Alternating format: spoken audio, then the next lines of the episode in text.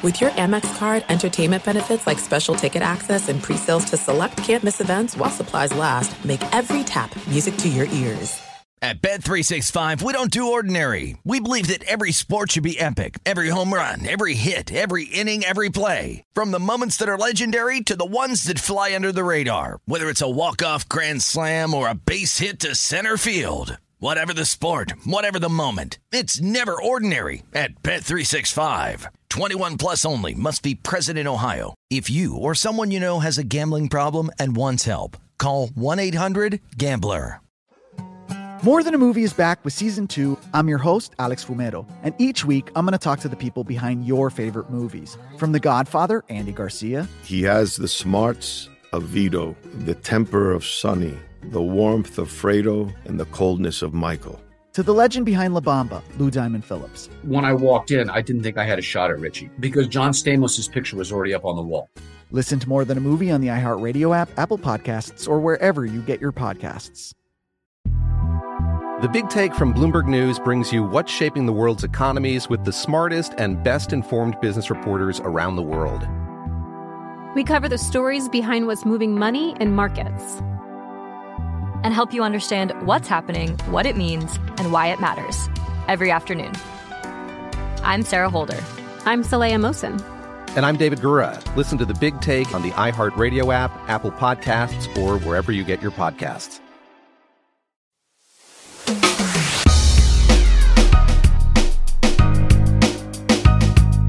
Hey, what a welcome in. I'm Doug Gottlieb. This is All Ball, where you turn for uh, basketball discussion and all kinds of uh, storytelling elements as well. You know, I, I, got a lot of things that I want to share about uh, my trip to Israel coaching the Maccabi Games team. And for people who don't know what it is, it's cool. Um, it's basically considered the Jewish Olympics, and it's neat. Um, this particular time, I coached as head coach five years ago, which meant six years ago we had tryouts. We picked a team. Some guys end up canceling one guy gets hurt, you know, blah, blah, blah, blah, blah. This team was actually selected uh, two years ago, and Jon Scheyer was supposed to be the head coach. At the time, Jon Scheyer was the lead assistant at Duke. And then, of course, the next summer, he was named uh, the head coach in waiting was going to be the head coach. And because of it, he had to uh, kind of politely bow, uh, bow, uh, you know, kind of walk away from it. So part of this was the team that that he selected. Scotty Greenman, who um, I, he hasn't done the pod yet, but he said he's going to. Scotty was supposed to be his assistant. Scotty played on the team. He, um, uh, you know, he's uh, Scotty was a tremendous player and he's a tremendous coach.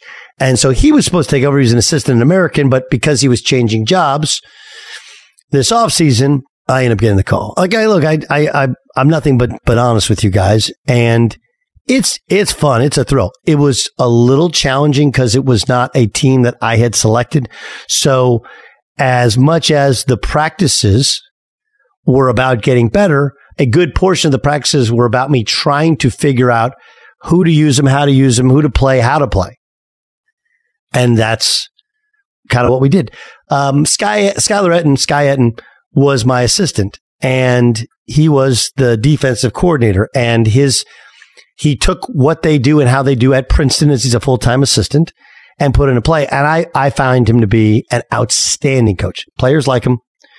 Um, he teaches in a way in which is easily consumable. He's demanding, but not in an overbearing way. Um, for me to work with him, I thought we had a great symbiotic working relationship. I did the offense, he did the defense. And then I did the get on their ass about playing hard sort of thing. He did the the scouts and the the, the minutia, if you will.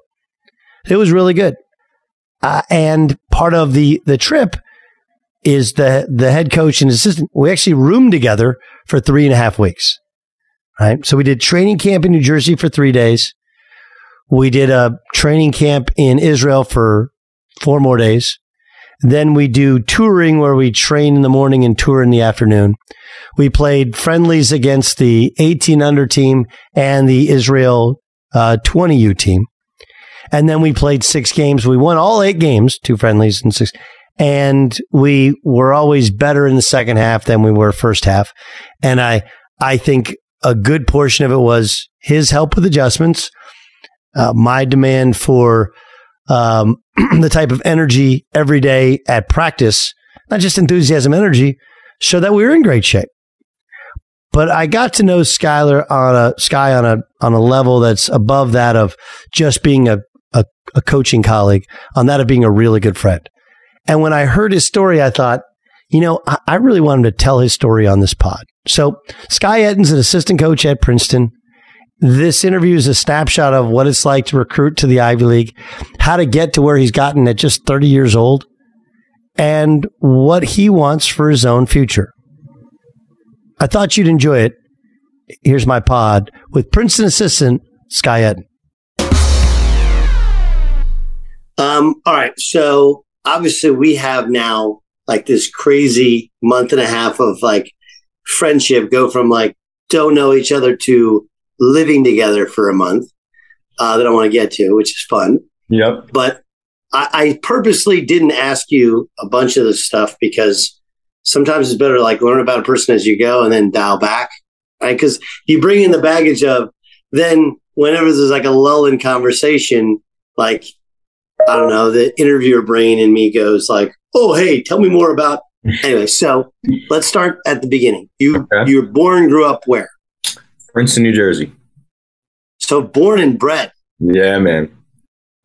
Crazy. Um, parents, educators. Like, why were you in Princeton? Uh, both my parents psychologists. Um, they. How'd you feel about had, that? exactly. That was uh, growing up for sure. um, they both had like private practices, a little outside of you know uh, Princeton, about twenty minutes away. Um, so they settled in Princeton, and uh, you know, been here ever since. What what kind of psychologists were they? Both clinical psychologists. My mom deals with trauma. Uh, my dad used to do uh, group therapy. Um, so yeah, all, all the uh, conversations you can imagine we had. Uh, that was the life. Why'd you love basketball? What was it? What was it? When was it? What? Tell me how that relationship started. Uh, really, from my dad. You know, he uh, he was a huge fan. Uh, he played in high school. He actually played at Cranford High School, and at the time, the head coach was Hubie Brown. Uh, so he played for Hubie, which was cool. Uh, he has a bunch of he had a bunch of really cool stories. Um, some nice, some not so nice, as you can imagine. Uh, I believe, just so you know, and it's funny, you know, we went to that movie in Cranford. Yes. Minions movie in Cranford. But um, my dad replaced Hubie at Fairlawn High School, which. I think he was at Fairlawn before Cranford. Wow. Right. And that's, that's like, he, yeah. So that, that's, that's how small the world is. That's amazing. That's amazing. So yeah, it really came from him. You know, I started playing at a really young age you know, four or five. Um, and just the, you know, the love developed from there, you know, just, you know, by going outside and, and, you know, playing at the park with him. And, um, you know, you just kind of, you fall in love with this thing and you keep doing it and, and, uh, you know, you want to chase some things in the game. So that's, so you, when you grew up in Princeton, New Jersey in the nineties. Yes. Are, is like everything the Princeton offense, like from the very youngest age, you like do the you you know the forty five and, and, all those things. Yeah, you know, I grew up going to the camps. Right, uh, you know, you had first John Thompson uh, when I really started to go, which was early two thousands, um, and then Joe Scott, and um, so you, you kind of grow up with uh, you know learning, you know, thinking you know, you know how to play a little bit, and uh, you know, I grew up going to games, and so uh, definitely the the Princeton offense was always at the forefront of things for sure. Um, what was what was the park or the rec center where you kind of like were first hooping at? Yeah, so there's this park, Community Park, which is a local elementary school. I didn't go to Community Park. There's four elementary schools in Princeton, but Community Park had this uh, league, and it still does. It's uh, and it goes from younger kids to middle-aged kids to adult league at night. Um, so I used to go uh, play in the kids league, and then I would stay and watch the adult league. And at that time, it was Division One sanctioned, so um, a lot of the Princeton players who were around in the summer would play. uh, and it was really good competition. Some really good players passed through there. Um, so that's really where I truly developed my love for for basketball. Just watching the men's league games, you know, it was a really cool atmosphere. People will come. It's outside under the lights. Uh, really cool experience. The league's been going for almost 30 years. It, it's pretty cool. What um, what high school did you go to? I went to Princeton High School, the public high school in Princeton. Yeah. So are they the Tigers as well? As like everything? The little Tigers, Doug. The little Tigers. You know, couldn't be the normal Tigers. Had to be little. The tigers. Princeton Little Tigers. Yes, sir. Did you guys run uh, elbow and chin as well? No, no, we, we, we didn't run as much of that. Um, but uh, yeah, there's a there's obviously a, a, big pull from the university in a lot of ways. Who's your high school coach? Uh, this guy Jason Carter. Um, he went to Princeton High School. Um, was a really good soccer player. Actually, uh, played in college, and um, you know he coached me as a freshman on the freshman team, and then my sophomore year I got moved to varsity, and he became the varsity coach. So I had him all four years, and he actually was one of my college assistants at one point. So I spent a lot of time with uh, Coach Carter. Good guy.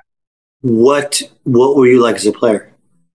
Um, I was a undersized forward. Um, you know, I was six four, um, forward wing. Um, I didn't shoot. I actually kind of turned myself into a shooter in college. Um, but in high school, I didn't shoot many threes and kind of just finished around the rim and was crafty and, uh, you know, um, but undersized for sure.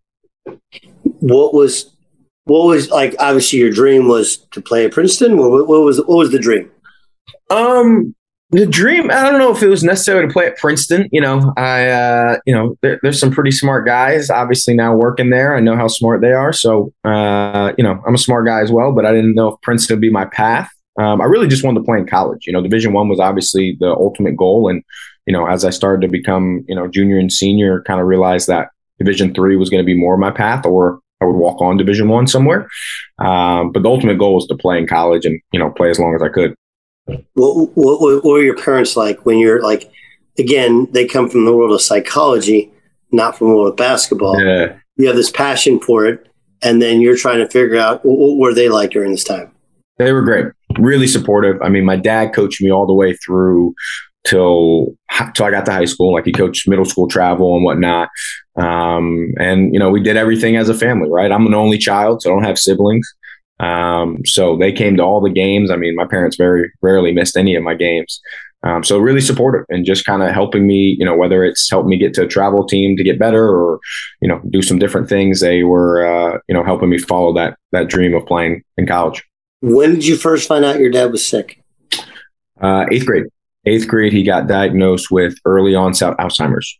Um, so that was, you know, he's a really smart, he was a really smart guy, wrote a bunch of books, clinical, also um, other, you know, fiction books. And um, so you kind of started to see some different things. You know, he used to work a ton. So you thought maybe, you know, uh, he wasn't sleeping enough. And, you know, then ultimately he got tested. And um, then the progression kind of started from there. You know, went from, you know, ninth grade, he was still working. Sophomore year, he started to stop really working. And junior year, he kind of went downhill and, and stopped talking junior, senior year. And so definitely an adjustment.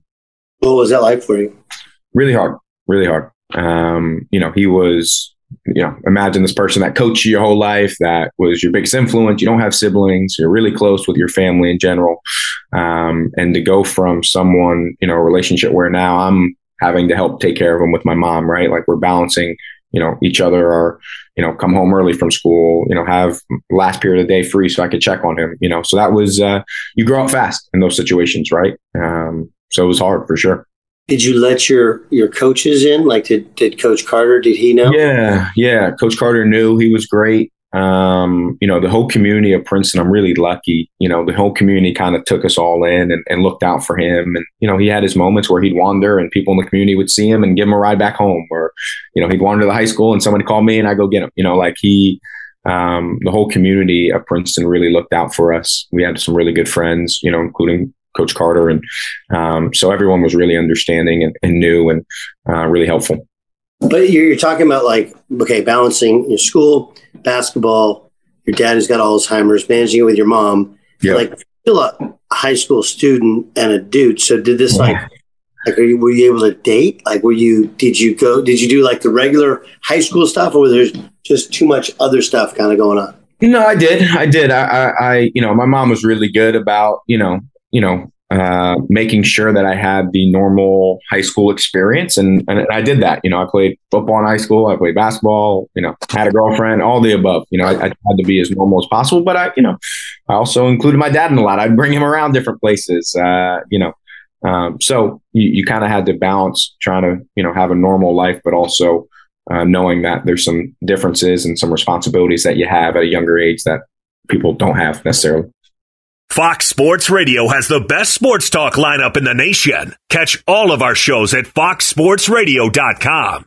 And within the iHeartRadio app, search FSR to listen live. At Bet365, we don't do ordinary. We believe that every sport should be epic. Every home run, every hit, every inning, every play. From the moments that are legendary to the ones that fly under the radar. See for yourself when you sign up today and get $150 in bonus bets when you bet just $5. Whatever the sport, whatever the moment, it's never ordinary at Bet365. 21 plus only must be present in Ohio. If you or someone you know has a gambling problem and wants help, call 1-800-GAMBLER. Terms and conditions apply.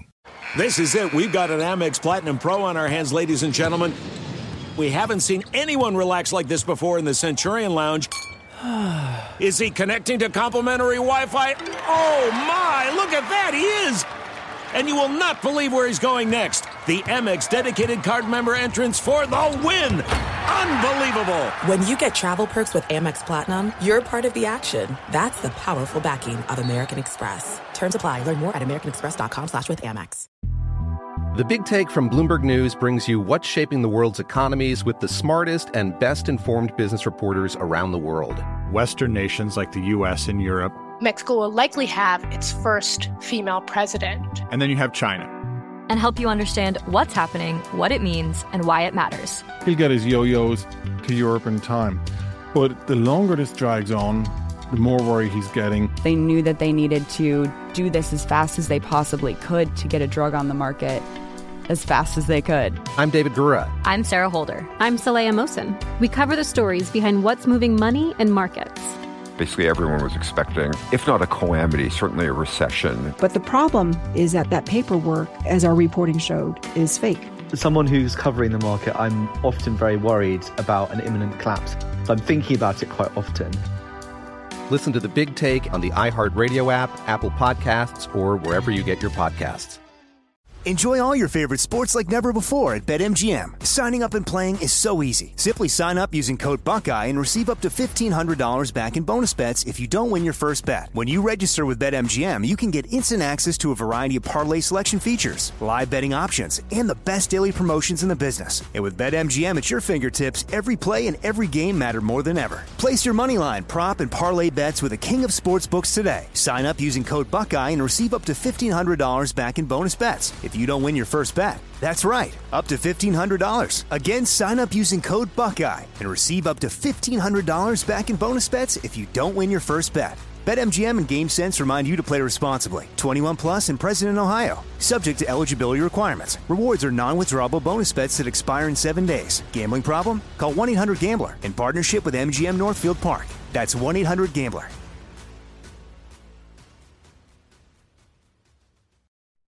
You get did you decide where you were going before your senior year after your senior year? Kind of yeah kind of in the middle of my senior year. I was really there was four schools uh, that i ended up kind of choosing from. I was going to walk on at either college of charleston or tampa uh, or play at guilford where i ended up going for a year or the college of new jersey. Um, and i ultimately decided i really wanted to play um, I didn't want to, you know, take the chance of not making the team or not being able to, you know, have a chance to contribute. So decided to go to a small school in Greensboro, uh, North Carolina, which is Guilford, who was really good. They they were coming off two Final Four appearances the year before I got there. Um, so I went there and it was a great experience. Um, I ended up breaking my foot before our first game, so I was out all year, which was really hard. Um, and that's kind of where the coaching part started for me because I got to watch for the first time and not play.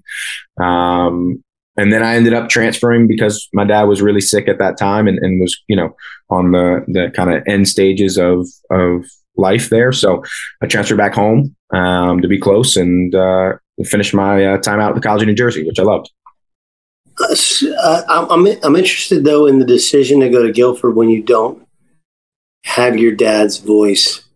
Yeah, in you, right? Like like if I look at, I mean, honestly, my dad probably too involved in my my decision making to go to Notre Dame. Right, mm-hmm. like it, it was almost, you know, he almost kind of led me right to to the water. Yeah, I drank it. Although, I mean, I, it was definitely my decision. I, I take full accountability for it, but but I do know that, you know, like you said, he coached you at a young age. I'm sure he knew your game. Yep. And at some point, you would have liked to how what what now kind of looking back, what is that like to make life changing decision like go away to school and not have his guidance? Yeah, it was really hard. You know, you you end up making most of these important decisions, right? Uh, really without him, uh, unfortunately. And I just tried to, you know, I tried to remember everything he's told me, taught me, I've learned from him, right? Whether it's through, you know, uh, when I was younger, or even, you know, you learn things from people even when they're going through this stuff, right? Like you learn, you know, you learn things about people. So I just, you know, I, I obviously became really close to my mom, and, and she was really helpful. But um, for me, it was just trying to. I, I think I need to get away for a little bit. You know, had been really hard being home. Um, and it was a really tough decision to leave that situation. And my mom kind of pushed me to do it. Um, and it, you know, it helped me grow in a lot of ways, right? It was, um, but it was hard. It was hard, you know, not having his voice to, you know, have someone to bounce it off with. And, you know, that's where kind of the family atmosphere of, you know, Jason Carter, my high school coach, um, Steve Everett, my high school football coach, like those guys were really helpful and really caring. So I had a big circle around me. Played high school football? I did. I did. Believe it or not, I played what position. I played corner. I stayed 20 yards off, 20 yards off. Did I played cover three? And you know, I just met you. You know, you wanted to throw deep. I met you there, and and uh, you know, why don't you play quarterback? You're six four and smart. Like you, get a, you might have had a. I started late. I so I always you, will like this story. So I always wanted to play football growing up. My whole life, Want to play football, play with my friends in the backyard. Mom wouldn't sign the permission slip. Neither of them would sign the permission slip. No one would let me play. I'm begging, begging both parents. Let me play Pop Warner. No. All right.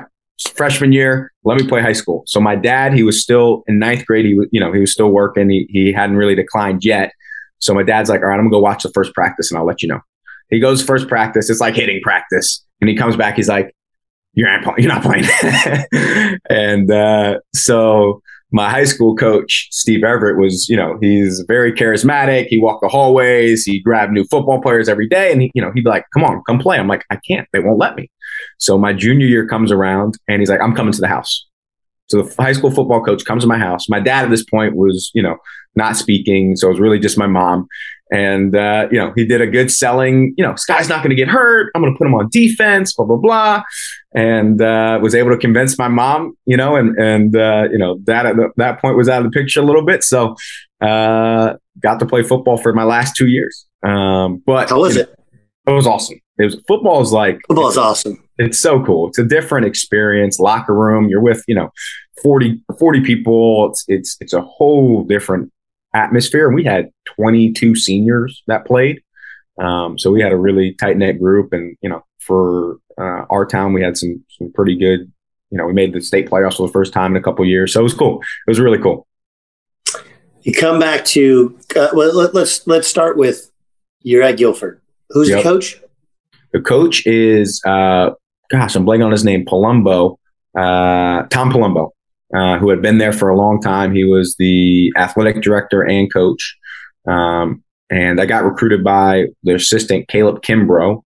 Um, so yeah, it was uh, you know he convinced me to go and uh, went all the way out to Greensboro. What was what's Guilford like as a school? Really small school, under two thousand. Um, it had a really good sports management program, which I knew I wanted to be in sports at that time. I didn't know I wanted to coach, but I knew I wanted to do something along sports. Um, and I think the combination of uh, good academics, good sports management program, and a really good basketball program uh, was, you know, really what drew me to it.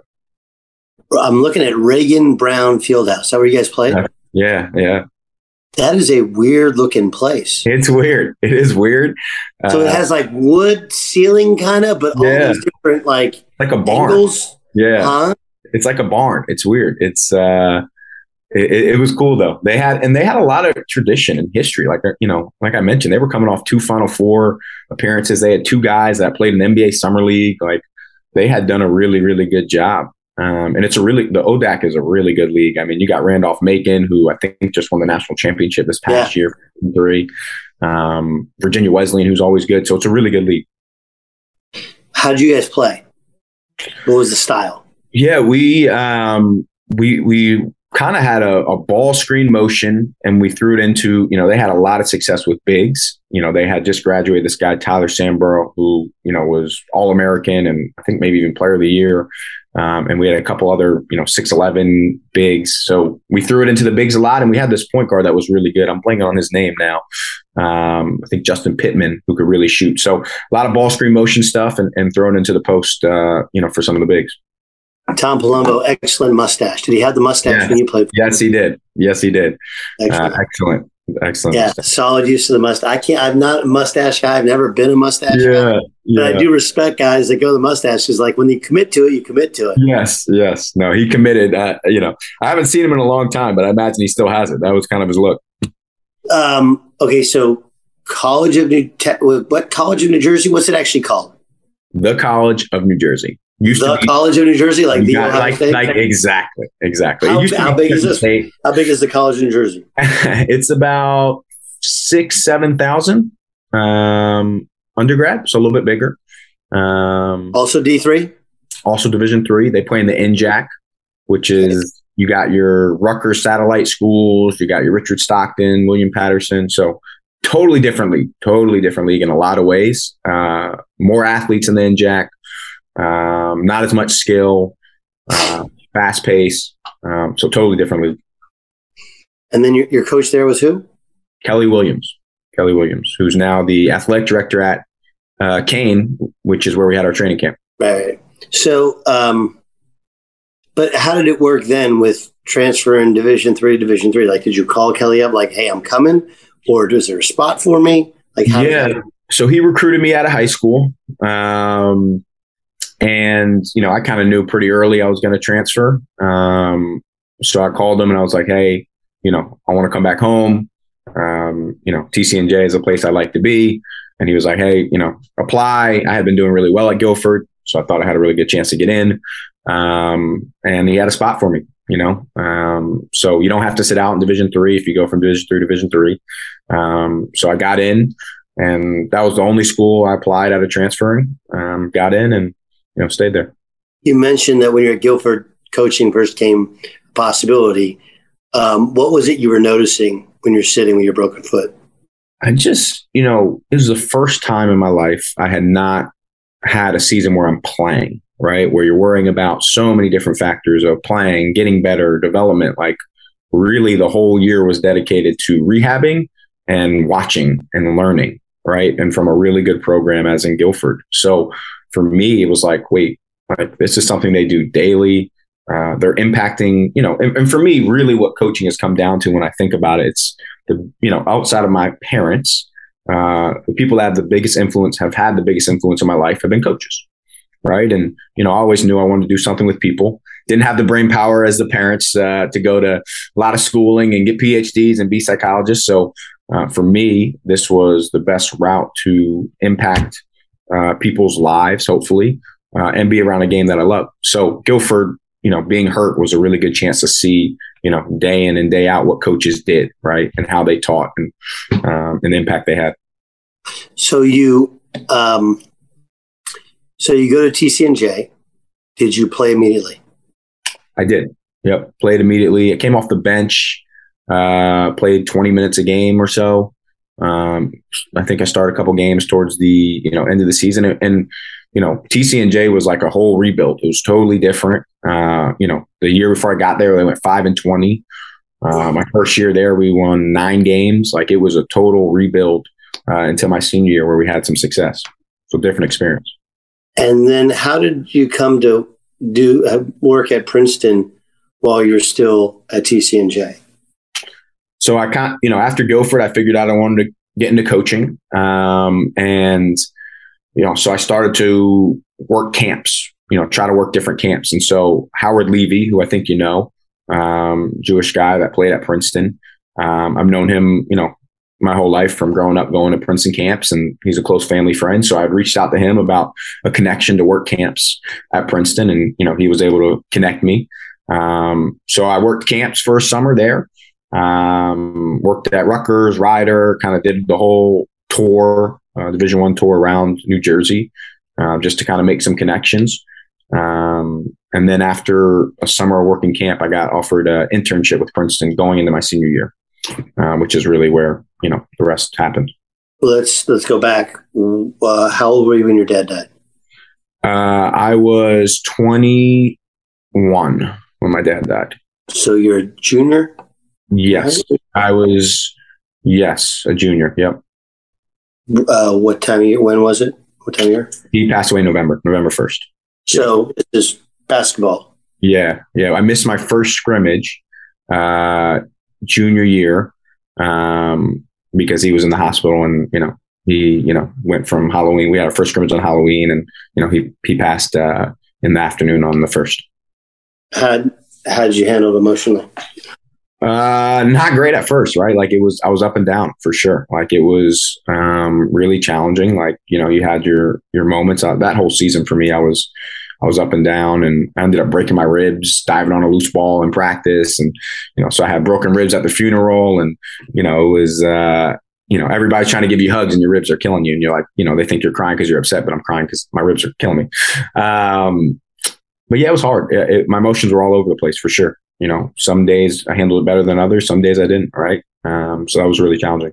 There's also, and I, I don't want to speak for you because my, my, my grandpa died of, of Alzheimer's. Mm-hmm. There's also this weird, almost relief, mm-hmm. um, because, because oftentimes, like my dad, when his dad died, it, he was there three days, and, and, the third day he died. But before he died, he like recognized him, mm. whereas the first few days he didn't. Mm-hmm. But it's like you, you're that's not the person that you know that you love, and then when ultimately they pass, there's a little bit of relief of like you know, at the end it just is really hard to for sure. you know really hard to interact and you want to be there but it's, sure. it's not they don't recognize you they don't understand you they don't it doesn't resonate. Some of that some of that true with uh, you? for sure. It, it was you know the last year my dad was in a nursing home and he had to be in a nursing home in Pennsylvania because in New Jersey, if you're in a nursing home, then they count your spouses uh, as assets. So my whole mom's, you know, bank account, my whole mom's savings would have got erased paying for retirement. So he had to go to Pennsylvania, which is an hour and 10 minutes away. So my mom's going up almost every day. I'm going up three, four times a week to see him. And it was really hard. Like, you know, you don't want to see anyone in a nursing home. It's a really tough situation. That's not who he was. Um, so, you know, it was, it's sadness, but it was also relief, you know, that he was, you know, no longer, you know, in that state and, and someone that he wasn't. Your best memory of your dad is what?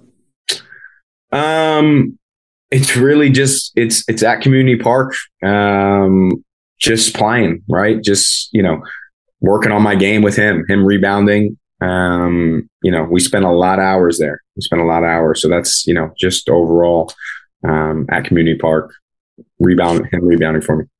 So you get through your junior year before your senior year. How did you find out you got offered this internship at Princeton?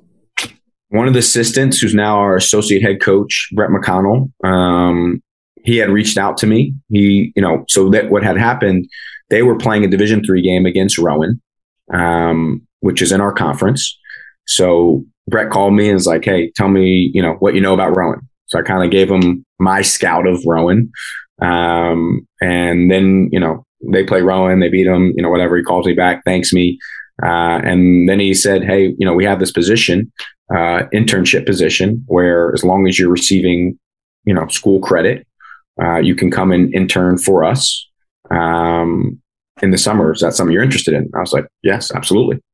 Um, so then I got TCNJ to uh, give me an independent study to do it. I had to convince the the marketing chair to, you know, there was no really class specific to do that. So I convinced the marketing chair to let me do an independent study to get class credit, and um, so I did an internship um, going into my senior year summer um, Princeton whole summer, and you know, doing everything from helping organize camps to, you know, helping with recruiting visits to, you know, uh, anything they needed.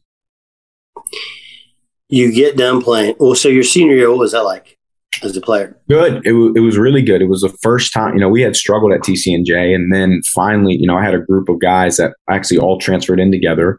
Um, we kind of changed, I felt, the culture of the program. And, um, you know, we finished top three finish first time in 10 years and, you know, made the NJAC playoffs. So uh, we really, I felt like ended on a high note. And, and since then they've, you know, they've won the NJAC, they've had a lot of success and, and, uh, you know, have kind of carried that on. So uh, it was great. It was a really good senior year. And, and as soon as I, you know, I would go to Princeton still to help out as much as I could.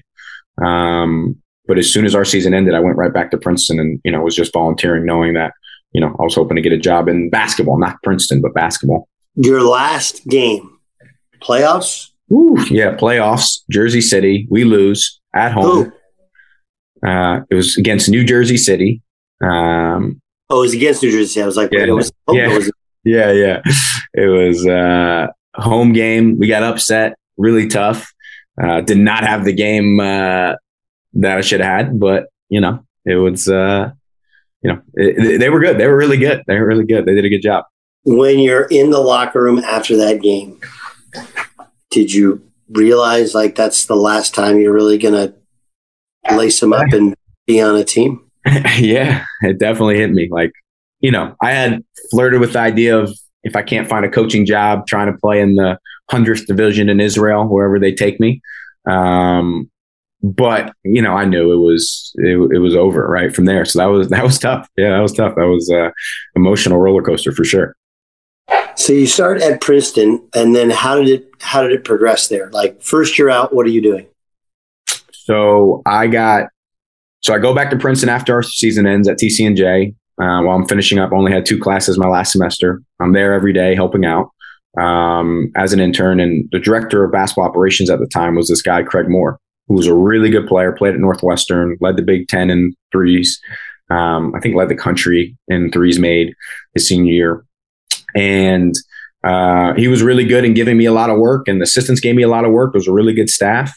Um, and after uh, he decided he did it, he did the basketball operations job for one year and decided that it wasn't for him.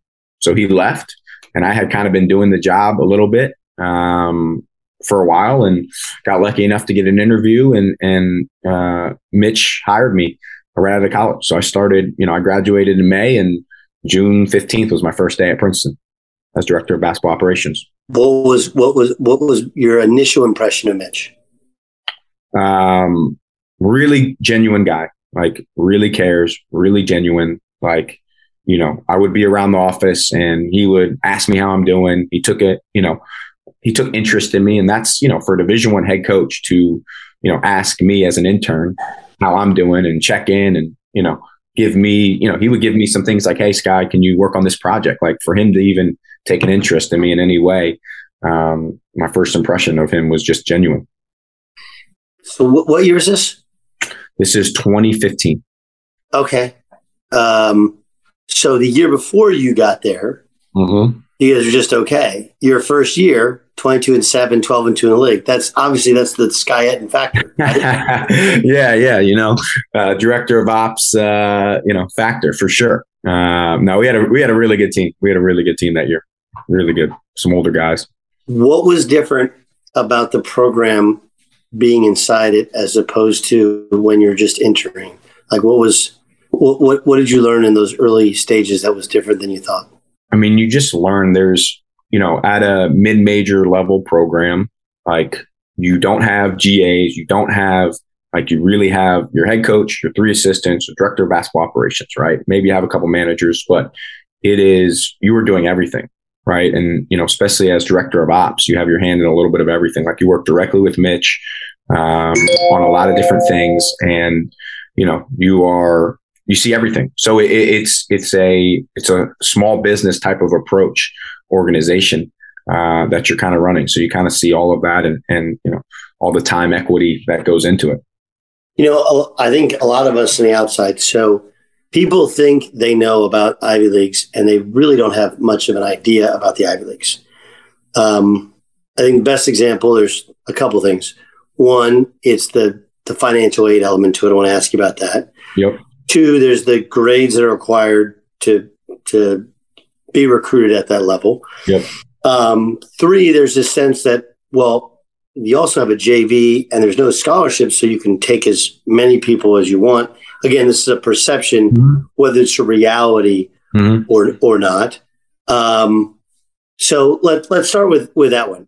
Can you take as many people as you want? Is there a limit to how many people you can take? Yeah, th- there's a limit. Similar to, you know, so how it works is the athletic department in whole gets a certain amount of slots. You know, every department every year it's a little different. And then they give you, you know, a certain amount of slots that you can have. And it's usually really, to be honest, like it's usually what you lose. Hey, you're graduating four guys, you get four slots. You're graduating three, you get three slots, right? Um, so you can't, you know, there's this perception like we can just take, take, take. Um, but you only have so many uh, slots that uh, is- admissions will support um, in athletics in total, and each program has a different number each year. Um, so similar to scholarship limit, um, just a little different. Now you do have a JV team. We do, we do. Um, so that's really guys that are walking on. Our younger guys will play in that. Um, you know, and each year's kind of fluctuated based on, you know, sometimes you don't get as many JV games because you got a lot of injuries, right? And younger guys are having to play, right? So it kind of just fluctuate based on the year. Um, but we we have had a JV program. And then who coaches that? I've coached it. Um, I've actually, since I've been here, I've coached it for the most part, which has been great. And then do they do they just show up at varsity practice? You have your own practice. You know, they a lot of the guys are ours, so you have a lot of freshmen that play, um, and then you have a couple, you know, the walk-ons or a couple other guys that aren't in the varsity program that will show up, you know, after practice, and you know, we'll get, you know, uh, a couple minutes in here or there, kind of after practice, just to kind of get together. Um, so it's it's a little bit you're kind of figuring it out and seeing who you have, and then you know, one of a sudden, all, all you know, these guys got a test and they can't come down, and so you're kind of you're you're adjusting on the fly for sure. Um, but COVID, you know, we haven't had it in a couple of years because of COVID. Okay, so what is what are what the challenges academically? Let's start with just getting kids in. Yep. Um, what are the challenges to getting somebody in academically? It's, you know, I think the challenges are people don't understand from an early age your transcripts being evaluated, right? So it's not like I'm just looking or admissions, more importantly, is looking at junior, senior year. They're looking at your freshman year, right? And if, you know, there's a blemish there, they're going to ask you, or they're going to ask me, hey, why did this person, you know, get a C freshman year math or whatever the case is, right? So I think the challenge is educating people from an early age of that every grade matters, every class matters. You have to push yourself. You know, Princeton and other Ivies, they want to see you take uh, an academic rigor um, that challenges yourself, right? So I think those are the the challenge of just educating people on what a good transcript looks like and how to build that. Can you can you like can you if you get a C, are you out? Like ah, got a C, he's out. Cut him. No, no. Um, it- it's really a holistic approach, right? It, it's it's a holistic approach where they look at everything and uh, what class did you get in see? what time, why. You know, there, there's some different things. However, uh, it does make things challenging, right? You you want to avoid C's. Okay. The best of your players you had. Yeah. The best transcript you've seen. I mean, we've seen some good ones, Doug. Uh, like, like give me one who you have, who's who you have currently, or you've you've coached at Princeton. Yes. Hey, like this thing was this thing was so good, I almost thought it was fake.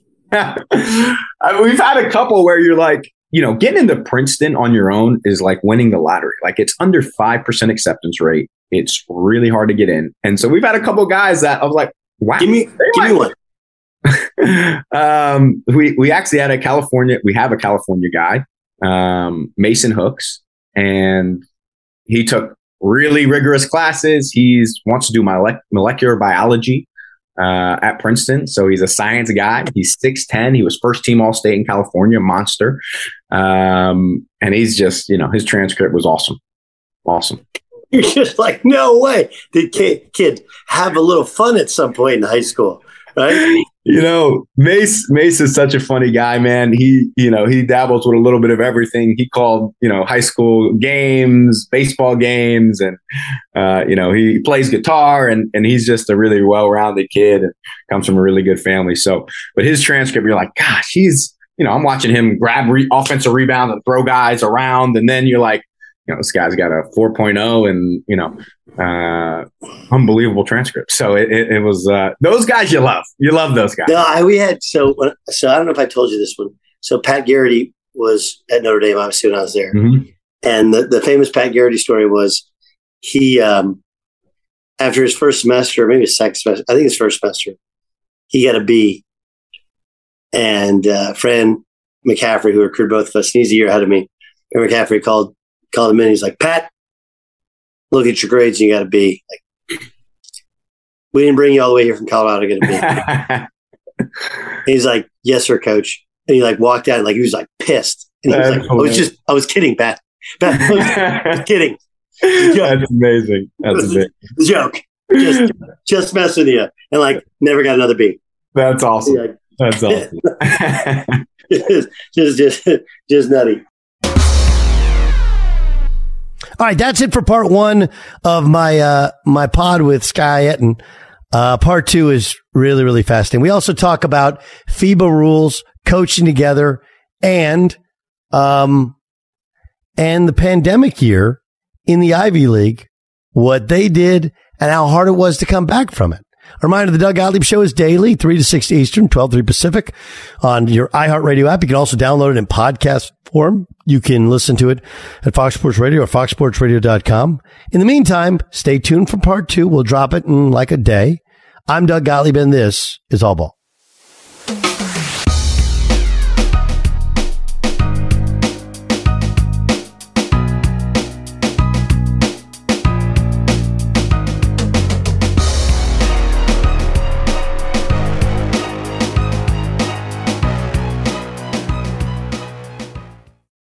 At Bet365, we don't do ordinary. We believe that every sport should be epic. Every home run, every hit, every inning, every play. From the moments that are legendary to the ones that fly under the radar. Whether it's a walk-off grand slam or a base hit to center field. Whatever the sport, whatever the moment. It's never ordinary at Bet365. 21 plus only must be present in Ohio. If you or someone you know has a gambling problem and wants help, call 1-800-GAMBLER. I'm Saleha Mohsin, and I've covered economic policy for years and reported on how it impacts people across the United States. In 2016, I saw how voters were leaning towards Trump and how so many Americans felt misunderstood by Washington. So I started the Big Take DC. We dig into how money, politics, and power shape government and the consequences for voters. With new episodes every Thursday, you can listen to the Big Take DC on the iHeartRadio app, Apple Podcasts, or wherever you get your podcasts. The Big Take from Bloomberg News brings you what's shaping the world's economies with the smartest and best informed business reporters around the world. We cover the stories behind what's moving money and markets. And help you understand what's happening, what it means, and why it matters every afternoon. I'm Sarah Holder. I'm Saleha Mohsin. And I'm David Gura. Listen to The Big Take on the iHeartRadio app, Apple Podcasts, or wherever you get your podcasts. Hey, I'm Jay Shetty, and I'm the host of the On Purpose podcast. This week, I talked to Orlando Bloom in a rare interview where we went deep into how to get comfortable with fear and how to change the guilt and shame thought pattern. People say, What are you afraid of? Right? I'm afraid of fear because it's like I want to confront anything in my life that feels challenging on those levels. Listen to On Purpose with Jay Shetty on the iHeartRadio app, Apple Podcast, or wherever you get your podcasts.